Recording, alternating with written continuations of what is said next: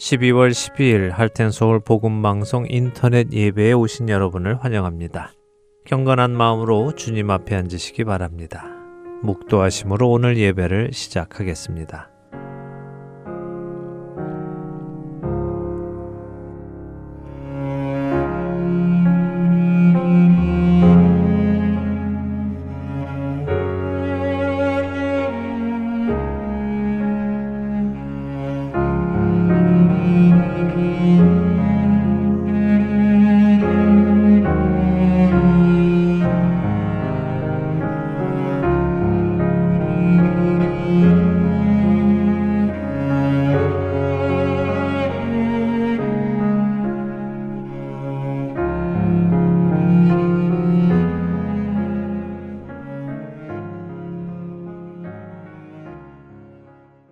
찬송 드리겠습니다. 새 찬송가 9장, 새 찬송가 9장, 통일 찬송가는 53장입니다. 통일 찬송가 53장, 하늘에 가득 찬 영광의 하나님 함께 찬송하겠습니다.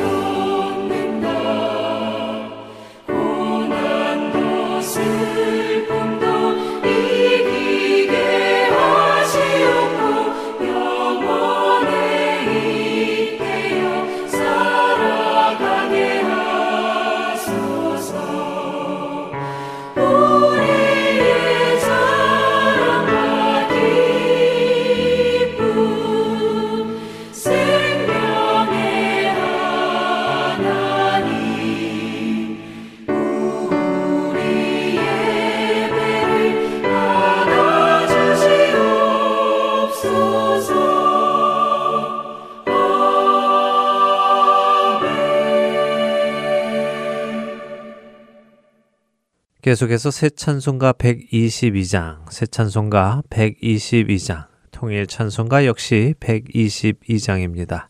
새 찬송가, 통일 찬송가 모두 122장입니다. 참 반가운 성도요 함께 찬송하겠습니다.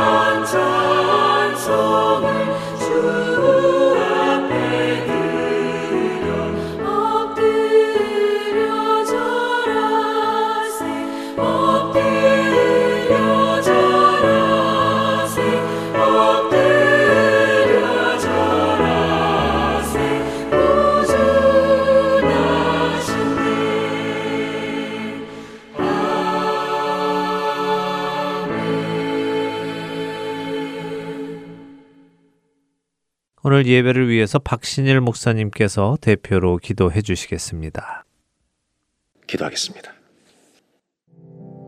하나님 아버지, 신앙생활의 본질은 사람들이 볼 때 괜찮은 사람이 아니라 주님이 보실 때 우리 마음이 주님 마음에 드는 것입니다. 그래서 신앙생활의 본질은 마음이 변해가는 건 줄 믿습니다. 그 은혜를 저희들에게 베풀어 주시길 원하고 이 주님의 원칙을 똑바로 알고 마음이 변화되기를 구하며 살아가는 저희 모두가 되게 하여 주시옵소서. 일상생활 속에서 기도를 통해 말씀 속에서 예배 속에서 나를 사랑하시는 하나님의 사랑을 만나게 해주시길 원합니다. 그 사람은 반드시 마음이 바뀔 줄로 믿습니다. 분주하게만 사는 자가 아니라 멈춤을 가지고 살게 하여 주옵소서. 돈을 향해 달려가던 사람들이 멈추어서 주님이 누구신지, 우리에게 왜 생명을 주셨는지, 그 멈춤의 시간을 통해 하나님의 위대하심을 보는 은혜가 있게 하여 주옵소서. 그 사람은 주님 앞에 무릎 꿇게 될 줄로 믿습니다. 마음이 변하는 우리의 중심이 주님 마음에 들어가는 사람들로 우리 모두를 고쳐 주시옵소서. 예수님의 이름으로 기도합나이다. 계속해서 찬송 드리겠습니다. 새 찬송가 251장입니다. 새 찬송가 251장. 통일 찬송가는 137장입니다. 통일 찬송가 137장. 놀랍다 주님의 큰 은혜 찬송하겠습니다.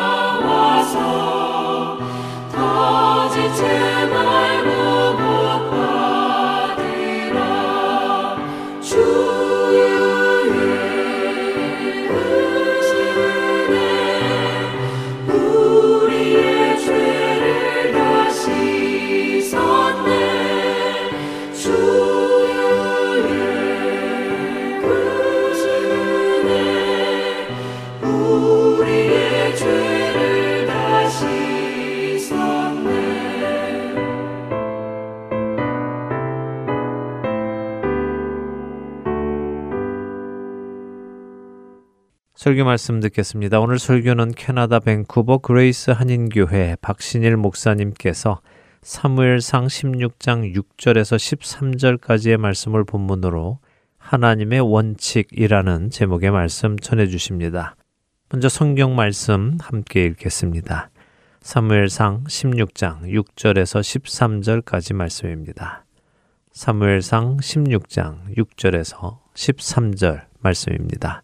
다 찾으셨으면 함께 읽겠습니다. 그들이 오매 사무엘이 엘리압을 보고 마음에 이르기를 여호와의 기름 부으실 자가 과연 주님 앞에 있도다 하였더니 여호와께서 사무엘에게 이르시되 그의 용모와 키를 보지 말라. 내가 이미 그를 버렸노라. 내가 보는 것은 사람과 같지 아니하니 사람은 외모를 보거니와 나 여호와는 중심을 보느니라 하시더라 이세가 아비나답을 불러 사무엘 앞을 지나가게 하매 사무엘이 이르되 이도 여호와께서 택하지 아니하셨느니라 하니 이세가 산마로 지나게 하매 사무엘이 이르되 이도 여호와께서 택하지 아니하셨느니라 하니라. 이세가 그의 아들 일곱을 다 사무엘 앞으로 지나가게 하나 사무엘이 이세에게 이르되 여호와께서 이들을 택하지 아니하셨느니라 하고 또 사무엘이 이세에게 이르되 내 아들들이 다 여기 있느냐 이세가 이르되 아직 막내가 남았는데 그는 양을 지키나이다. 사무엘이 이세에게 이르되 사람을 보내어 그를 데려오라. 그가 여기 오기까지는 우리가 식사 자리에 앉지 아니하겠노라. 이에 사람을 보내어 그를 데려오매 그의 빛이 붉고 눈이 빼어나고 얼굴이 아름답더라. 여호와께서 이르시되 이가 크니 일어나 기름을 부으라 하시는지라. 사무엘이 기름불 병을 가져다가 그의 형제 중에서 그에게 부었더니 이날 이후로 다윗이 여호와의 영에게 크게 감동되니라. 사무엘이 떠나서 라마로 가니라. 설교 말씀 듣겠습니다. 오늘 저는 여러분들과 사무엘상 16장, 17장 이 말씀을 보려고 합니다. 16장, 17장에는 두 가지의 이야기가 소개됩니다. 하나는 하나님이 사울 왕을 버리고 다윗을 왕으로 택하는 오늘 우리가 읽었던 본문입니다. 그리고 17장은 소년 다윗이 블레셋의 장군 골리앗을 돌로 때려 눕히고 승리하는 이야기가 전개됩니다. 이 말씀 속에서 우리가 볼 수 있는 것은 하나님의 원칙이 있다는 것입니다. 역사를 경영하시는 하나님의 원칙이 있습니다. 우리가 반드시 알아야 되는 하나님의 원칙이 있습니다. 이것은 우리가 신앙생활을 바르게 하는데 너무나 중요한 하나님의 원칙입니다. 이것을 모르면 우리는 자기 멋대로 신앙생활 할수 있습니다. 사무엘상 16장 이제 배경을 보도록 하겠습니다. 1절을 보겠습니다. 여호와께서 사무엘에게 이르시되 내가 이미 사울을 버려 이제 자기 멋대로 하는 이 왕의 사울 왕을 버려 이스라엘 왕이 되지 못하게 하였거늘 내가 그를 위하여 언제까지 슬퍼하겠느냐 너는 뿔에 기름을 채워 가지고 가라 그 다음에요. 내가 너를 베들렘 사람 이세에게로 보내리니 베들렘 사람 이세 집으로 보내는 겁니다. 이는 내가 그의 아들 중에서 한 왕을 보았느니라 하시는지라. 하나님께서 사무엘에게 슬퍼하지 말라고 말씀하시고 하나님이 생각하시는 왕을 이세 집안에 준비해놨다고 말합니다. 이세는 누구의 손자냐 하면 룻과 보아스의 손자입니다. 이제 하나님이 이 이세 집에서 다윗을 뽑으실 텐데 이 다윗이라는 사람이 등장하는 과정을 보면요. 태어날 수 없는 사람이 태어나는 것처럼 보입니다. 룻과 보아스는 만날 수 없는 관계였습니다. 하나님의 역사 속에 모든 것이 지금 진행되고 있다는 것을 보여주고 있습니다. 깨어진 가정. 남편을 일찍 잃어버리고 보아스랑 재혼했던 룻인데 깨어진 가정 속에 다윗이 태어나고 그 후손에 예수님이 오신다는 이야기가 성경에 보여주는 역사입니다. 사무엘이 이제 가라고 하는데 이르되 내가 어찌 갈 수 있으리까? 사울이 들으면 나를 죽이리이다. 사울은 왕인데 새 왕을 뽑으러 간다 그러면 자기를 죽일 것입니다. 아무리 자기의 권위를 인정하지만 왕의 권력에 눈이 멀어 있는 사울 왕은 이제 군사력을 통해서 자기를 죽일 수 있다. 그래서 여호와께서 뭐라고 조언을 하시냐면 그냥 가지 말고 제사를 드리러 왔다고 얘기하고 베들레헴 이세 집으로 가라고 말합니다. 3절 이세를 제사에 청하라. 내가 너에게 행할 일을 가르치리니 내가 너에게 알게 하는 자에게 나를 위하여 기름을 부을지니라. 여러분 이 구절은 우리가 뒤를 이해하기 위해서 굉장히 중요한 구절입니다. 한번 저를 따라해 보실까요? 내가 너에게 알게 하는 자에게 나를 위하여 기름을 부을지니라. 이세 가족의 아들들이 있는데 내가 너한테 누군지 알게 하시겠다는 겁니다. 알려줄 테니까 기다렸다가 그 사람에게 기름을 부으라고 하나님이 부탁하신 겁니다. 그리고 사무엘은 베들렘으로 내려갑니다. 여러분 이스라엘 전체 지도자가 나타나니까 베들렘 사람들이 긴장합니다. 우리가 혹시 잘못한 거 없나? 그래서 막 나와서 어찌하여 여기 오셨습니까? 이 도시의 시골 마을에 우리에게 평안을 주시옵니까? 그래서 제사를 드려왔다고 얘기하고 그 제사에 이세를 그 가족을 초대하라고 부탁합니다. 그래서 이제 제사를 드리면서 가족들을 다 초대합니다. 16장 6절입니다. 오늘 읽었던 본문이에요. 이세 가족들이 다 옵니다. 다 같이 한번 6절을 함께 봉독합니다. 그들이 오매 사무엘이 엘리압을 보고 마음에 이르기를 여호와의 기름 부실 자가 과연 주님 앞에 있도다 하였더니 사무엘이 누구를 봤어요? 엘리압을 보고 자기 마음에 이르는 겁니다. 하나님이 이 사람이라고 말씀해 주지 않았습니다. 근데 사무엘은 엘리압을 딱 보는 순간에 됐다. 자기 생각이죠. 사람의 man's good idea. 내 생각이 좋은 거. 이것으로 딱 얘기하는 겁니다. 그래서 스스로 뭐라 그러냐면 여호와의 기름 부실 자가 내 안목으로는 이 사람이다. 그리고 딱 말하는 겁니다. 7절. 여호와께서 사무엘에게 이르시되 그의 용모와 키를 보지 말라. 키를 보지 마라. 외모를 보지 마라. 내가 이미 그를 버렸노라. 내가 보는 것은 사람과 같지 아니하니. 지금 이 구절을 보시면서 여러분 생각나는 사람이 하나 더 있어야 합니다. 사무엘이 엘리압을 딱 보는 순간 외모가요 월드 클래스입니다.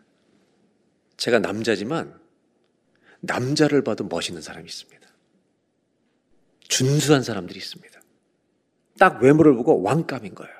누가 생각나야 되냐면 사울과 비슷하다는 것입니다. 사울도 준수한 사람이었습니다.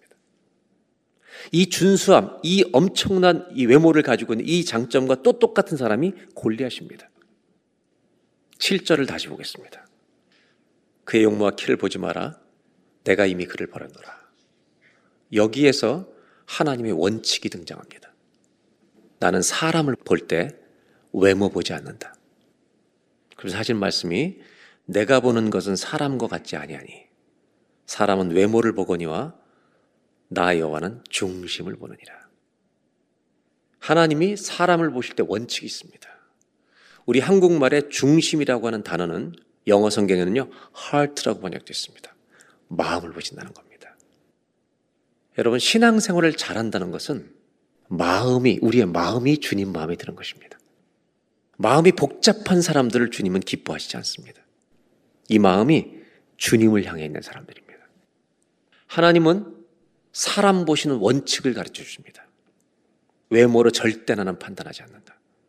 그 마음속 중심에 도대체 뭐가 들어있는지 난 그걸 보고 사람을 판단한다. 이것을 우리가 명심해야 합니다. 하나님의 원칙에 대해서 우리가 명심해야 합니다. 이거를 명심하지 않으면 우린 다른 그리스도인의 모습을 취할 수 있기 때문입니다. 하나님이 엘리압을 버렸다고 말씀하십니다. 그리고 두 번째, 세 번째 아들 다 지나보내고 일곱 번째 아들이 다 지나가는데 하나님이 지정해 주는 사람이 없습니다. 그때 사무엘은 혹시 다른 아들이 없냐 묻자 양을 치는 아들이 있는데 가족들이 기대하는 아들은 아닙니다. 그래서 안 보여드린 겁니다. 데려라고 말씀하십니다. 막내 아들 다윗이 걸어 들어옵니다. 12절입니다. 이에 사람을 보내어 그를 데려오매 그의 빛이 붉고 눈이 빼어나고 얼굴이 아름답더라.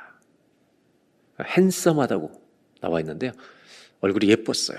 이 핸섬은 히브리어로 토브라는 말인데 모세가 태어났을 때 모세의 부모가 믿음으로 아이를 볼 때 아름답다라고 했던 그 단어와 똑같습니다.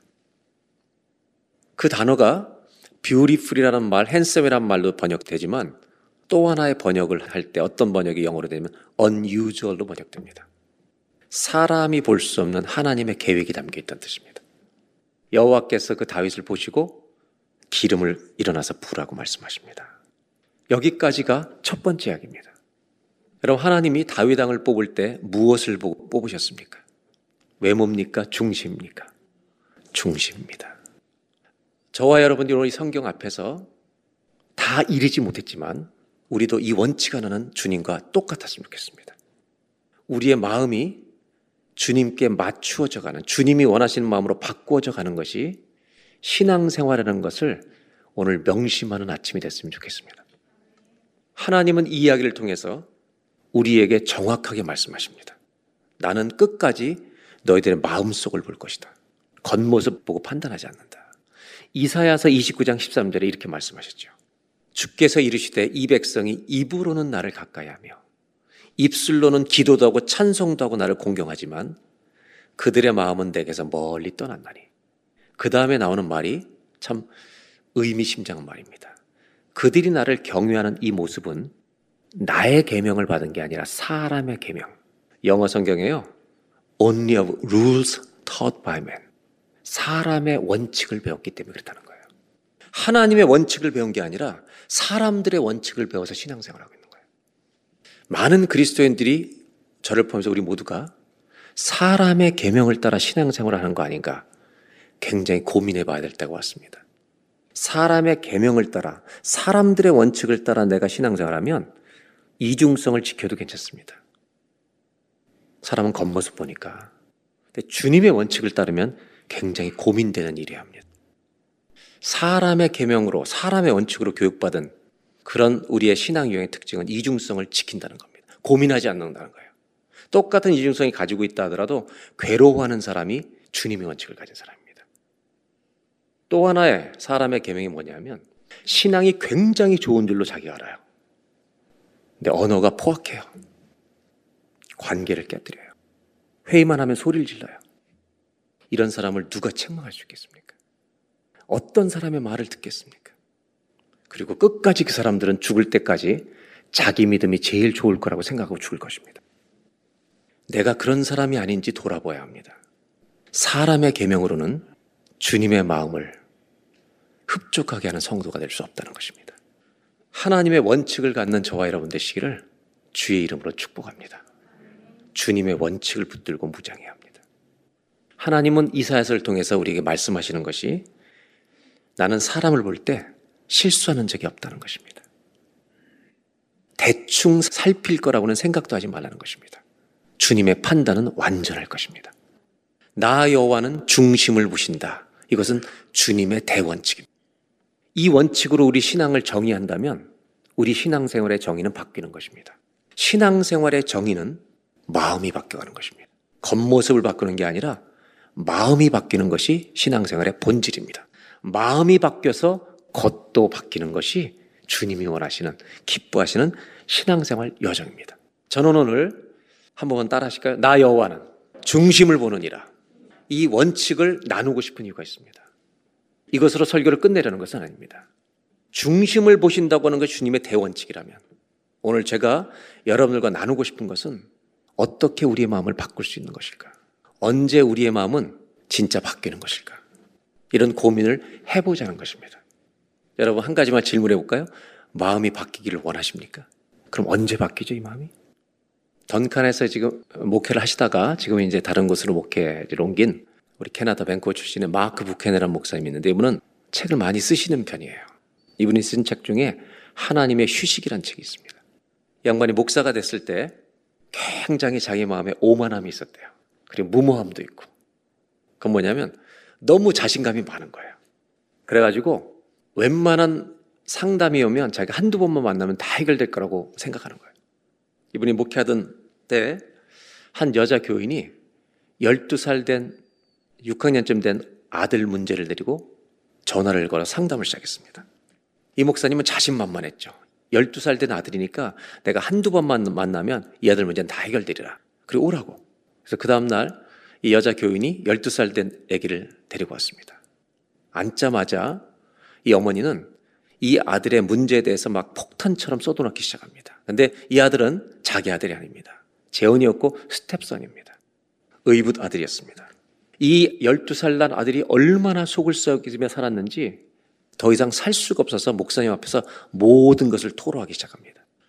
집에서 접시를 던져서 깨뜨리고 화가 나면 12살짜리가 문을 발로 걷어 차가지고 화가 나면 그냥 구멍을 내고 남의 집 자동차를 부수고 지갑에서 돈을 훔치고 엄마의 결혼 폐물을 훔쳐다 팔고 심지어 가게에서 물건을 훔치다가 경찰에게 수갑에 채워서 집까지 돌아왔던 얘기가 끝나지 않는 수없이 많은 얘기를 토해내기 시작합니다. 아들은 한마디도 안 하고 끌려와서 가만히 있습니다. 이제 열심히 토해놓고 목사님의 대답을 기다리고 있었습니다. 이 목사님은 다 듣고 문제의 심각성을 알고요. 자기가 할 수 있는 게 하나도 없다는 걸 깨닫기 시작했습니다. 자기의 오만과 이 자신감이 다 깨져버렸습니다. 그리고 숨만 크게 쉬고 있었습니다. 할 수 없이 이 목사님은 택한 일이 왜 이렇게 된 건지 가족 이야기를 듣기 시작했습니다. 조금 더 얘기를 해보라고. 그 아들의 이름은 제이슨이었는데 제이슨의 원래 친어머니는 마약 중독자였습니다. 마약을 하기 위해서 그의 어머니는 매춘부가 됩니다. 제이슨을 낳고 한 살도 되기 전에 마약을 끊지 못하고 집을 나가버렸습니다. 그리고 이 아이가 다섯 살이 되었을 때 친엄마가 다시 집으로 돌아와서 아들 보러 왔는데 아빠는 지금 이 어머니와 재혼한 상태였습니다. 친엄마의 상태는 여전히 마약 중독이었고 아들을 돌보기에 적합하지 않고 재혼한 상태였기 때문에 아들 얼굴 한번 보고 다시 그 길로 떠났습니다. 목사님은 너무도 당황스럽습니다. 이런 끔찍한 일들이 가정에서 일어났기 때문에 자기가 살아온 배경과 너무 달라 해답을 찾을 수가 없기 때문입니다. 그래서 목사님은 하나님께 기도를 시작합니다. 주님 너무 죄송합니다. 제가 이런 문제들을 다 감당할 수 있을 것이라는 생각했습니다. 그런데 못합니다. 주님께서 감당해 주시면 좋겠습니다. 그리고 지혜를 달라고 지금 속으로 주님 앞에 기도하기 시작했습니다. 자기 인간적인 감정으로는 이제 상담 시간 끝났으니까 돌아가서 좀 다음번에 만나자고 내보내고 싶었다고 합니다. 그때 주님의 지혜가 자기 안에 들어오기 시작했다는 겁니다. 솔로몬의 이야기가 기억나서 그 아들 제이슨에게 말을 걸기 시작합니다. 제이슨, 나를 보고 잘 좀 들어보라 그랬더니 제이슨이 얼굴을 돌렸습니다. 목사님을 쳐다보는데 너 성경에 솔로몬이라는 왕이 있는데 혹시 들어본 적 있니? 그랬더니 한 번도 들어본 적이 없답니다. 그래서 우리가 잘 아는 그 유명한 이야기, 두 엄마의 이야기를 나눠줍니다.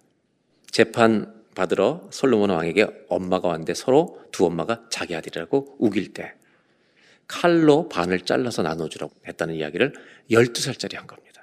그때 한 엄마는 그렇게 하자 그러고 한 엄마는 저분에게 주라고 얘기했다고.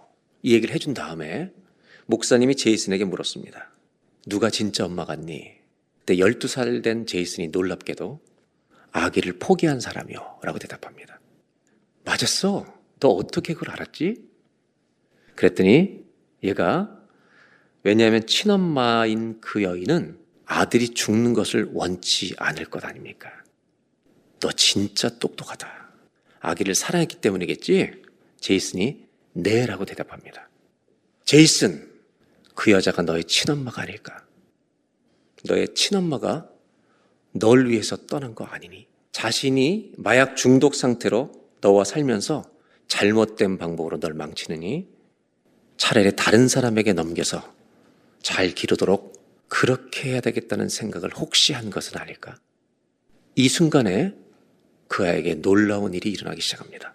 지금까지 한 번도 없었던 빛이 아들의 심령에 들어왔습니다. 이 아이는 놀라움에 가득 차기 시작합니다. 한 번도 그렇게 생각해 본 적은 없었기 때문입니다. 제이슨의 환경이 바뀐 것이 아닙니다. 바뀐 것은 그의 마음입니다. 그런데 이 제이슨은 그 사건 이후로 인생 전체가 바뀌기 시작했다는 것입니다. 나를 버린 엄마인 줄 알았는데 나를 기를 수 없는 자신의 상태를 알기에 떠났을지 모르는 작은 사랑 하나 때문에 이 아들의 인생은 완전히 달라집니다. 엄마가 나를 사랑한다는 작은 불씨 하나를 보니까 사람이 바뀌는 겁니다. 우리의 마음은 언제 바뀔까요? 저는 하나님이 나를 사랑하고 계시다는 마음을 깨닫는 순간 우리는 계속 바뀔 것입니다. 사도 바울은 마음을 새롭게 함으로 변화를 받으라고 로마서에서 말합니다. 그리고 그렇게 마음을 새롭게 함으로 변화를 받은 로마서 12장 앞에 로마서 8장에 이 말씀을 보여줍니다. 31절, 32절을 보겠습니다. 그런즉 이 일에 대하여 우리가 무슨 말하리요? 만일 하나님이 우리를 위하시면 누가 우리를 대적하리요? 32절 자기 아들을 아끼지 아니하시고 우리 모든 사람을 위해 내 주신 이가 어찌 그 아들과 함께 모든 것을 우리에게 주지 아니하겠느냐? 우리 하나님은 하나님 우리를 얼만큼 사랑하시는지를 예수님을 보내주시고 십자가에 죽게 하심으로 알려주셨다는 것입니다. 그것을 알고 깨닫는 순간 우리의 마음은 늘 변화될 수 있다는 것입니다. 우리는 다른 것에 대한 사랑은 굉장히 기대하면서 주님이 얼마나 사랑하시는지에는 굉장히 관심이 없습니다. 예수 그리스도를 내어주신 그 사랑, 그거를 그 사실을 알면 알아갈수록 우리의 마음은 바뀔 줄로 믿습니다. 사람의 마음은 언제 바뀔 수 있을까? 우리의 마음이 변하는 것은요, 하나님의 사랑을 깨달을수록 변할 것입니다. 그 사랑이 오늘도 우리 한 사람 한 사람의 가슴 속에 매일 부어지고 있다는 것을 잊지 마시기 바랍니다. 오늘 첫 번째로 나누고 싶은 게 있습니다. 이 하나님의 원칙 앞에서 우리 마음이 언제 바뀌는 것일까? 첫 번째 나누고 싶은 것은 하나님의 마음을 볼 때, 나를 사랑하시는 하나님의 마음을 깨닫는 그 순간에 우리의 마음은 변화될 줄로 믿습니다. 이 은혜가 저와 여러분에게 평생토록 누려졌으면 좋겠습니다. 주님이 나를 사랑하시는 그 사랑은 십자가 안에서 다 드러냈습니다. 그게 끝이 아닙니다. 그 십자가의 사랑을 베풀어 주신 주님은 모든 것을 다 내어주지 않겠느냐라고 말씀하시는 주님이십니다. 저는 저와 여러분의 인생을 이렇게 해석했으면 좋겠습니다. 광야 40년 길을 여러분들이 걷고 있다면 그 40년에 우리의 고생하는 그 인생길은 하나님의 사랑 위에 있는 것입니다. 혈루병을 앓던 12년 동안 앓던 이 여인의 혈루병의 여정도 주님의 사랑 위에서 걷고 있는 것입니다. 저와 여러분이 힘든 시기를 보내고 있지만 우리 인생이 아무리 고난의 골짜기를 걸어도 주님의 십자가 사랑 위에 놓여서 걷고 있다는 것 잊지 마시기를 주의 이름으로 축원합니다. 사람의 마음은 언제 또 변화할 것일까? 한 가지만 더 나누고 싶은 게 있습니다. 여러분 세상을 다르게 볼 때 마음이 바뀝니다. 뭐와 관계냐면 우리 열심히 세상을 살아가는 것도 좋지만 멈출 줄 알아야 합니다. 이거는 멈추는 것과 관계가 있습니다. 세상은 놀랍게 변하고 있습니다. 우리는 그 세상을 따라가기 위해 주님을 볼 시간이 없습니다. 그러나 잠시 멈춰서 주님이 누구시지? 그분의 놀라우신 고 위대하심을 생각해 볼 필요가 있습니다. 그 순간에 그 멈춤의 시간을 통해 우리는 하나님의 그 놀라우심을 발견하는 은혜가 있을 것입니다. 그 과정을 통해 우리는 바뀝니다. 사도행전 16장에 보면 바울과 신라가 복음을 전하다가 감옥에 갇힙니다. 로마 간수는 명을 받아서 도망가지 못하도록 꽁꽁 묶어서 감옥에 거둡니다. 근데 신기한 일은 감옥에 갇힌 죄수들이 한밤중에 기도하고 하나님을 찬송하더라는 것입니다. 로마 간수의 입장에서 보면 굉장히 이상한 사람들입니다. 기쁠 게 뭐가 있나 저분들이 지금 감옥에 갇혀 있는데 발이 착고로 묶여 있는데 기도하고 찬송하는 겁니다. 간수가 볼 때 이해할 수 없는 것입니다. 자긴 권력의 명령에 따라 일하고 하나님을 모르니까 저 사람을 지키는 게 자기 돈 월급과 관계되는 것이고 미친 사람들처럼 보이는 거죠. 그때 지진이 일어나면서 옥문이 열립니다. 그리고 착고가 다 풀립니다. 이때 밤 늦은 시간이라 간수는 잠들어 있었다가 깹니다. 깨어나는 순간 죄인들이 도망간 줄로 생각하고 자살을 시도합니다. 그 로마 간수가 자결하는 그 순간 제가 말하는 것은 인생의 그런 순간들이 있다는 것입니다. 바울이 소리칩니다. 멈추라고 죽지 말라고. 사도행전 16장 28절을 우리 다 같이 함께 봉독합니다.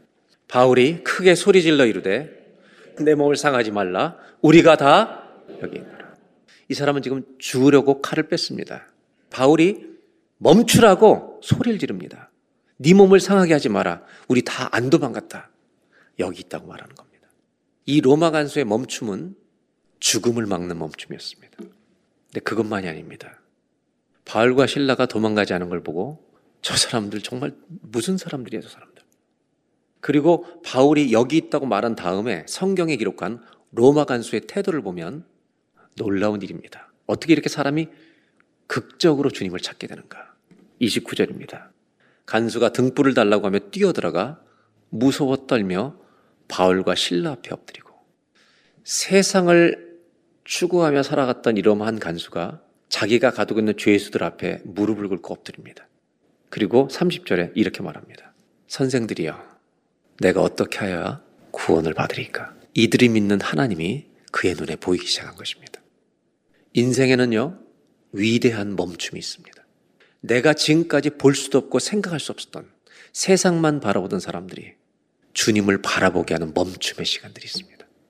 바울과 신라 이 두 사람은 도대체 누구를 믿고 사는 사람들인가? 포로들인 이 두 사람의 마음 속에 자신을 오히려 불쌍히 여길 수 있는 마음을 이들에게 심어주신 그분은 누구인가? 나는 무엇을 믿고 살아온 사람인가? 이들은 감옥에서 찬송하는데 나는 이들을 가두고도 두려워하고 있다. 문이 열려도 도망가지 않는 이 사람들은 도대체 무엇을 구하는 사람들인가? 그들 안에 있는 지금까지 세상을 바라보다가 볼 수 없었던 그들 안에 계신 하나님, 그 위대하신 하나님, 죽음을 이길 수 있는 하나님, 그분을 만나게 됩니다. 누가 더 행복한 사람일까요? 로마 간수는 권력 앞에 굴복했었고 돈 앞에 굴복했었던 사람입니다. 그러나 바울과 신라를 보면서 하나님 앞에 무릎 꿇고 사는 사람들을 만나게 된 겁니다. 죽으려는 그 순간에 바울은 소리를 칩니다. 멈추라고. 그 멈춤의 시간이 하나님을 만나는 시간으로 바뀌는 것입니다. 이 순간은 간수가 한 번도 보지 못했던 하나님을 보는 시간이었습니다. 돈을 벌기 위해, 아니, 돈을 엄청나게 벌기 위해 도덕과 윤리를 다 무시하고 백성들의 세금을 착취했던 사개오는 더 이상 그렇게 살 수가 없었습니다. 그래서 뽕나무 위로 올라갑니다. 요즘 번역에는 돌무화과 나무라고 되어 있는데 그냥 우리 세대는 뽕나무로 가자고요. 그냥. 그 뽕나무에 올라간 멈춤은 위대한 멈춤이 됩니다. 그의 인생의 마음이 속 마음이 완전히 바뀌어버리는 역사적인 만남입니다. 왜냐하면 하나님이라고 하시던 그 예수님이 그 길을 가시다가 그 전능하신 주님의 하나님이신 예수님이 사교의 이름을 불러주시면서 너희 집에 내가 들어가야 되겠다. 여러분 이해가 되세요? 하나님이 우리 집에 들어오신다는 것이. 사교의 마음은 총체적으로 변하기 시작합니다. 사람의 마음은 언제 변하는 것일까요? 두 번째로 나누고 싶은 게 있는데요. 멈출 때입니다. 하나님의 광대하심을 보기 위해 멈출 때, 그동안 볼 수 없었던 그 주님을 바라보게 되고, 우리 마음은 변화될 줄로 믿습니다. 계속 돈만 보고 달려가시면 안 바뀝니다. 우리 마음은 절대로 안 바뀝니다. 점점 더 이중적인 인간으로 오히려 나아갈 것입니다. 저는 저와 여러분 우리 모두의 마음이 매일 하나님의 사랑과 그 위대하심 앞에 무릎 꿇는 은혜가 있기를 바랍니다.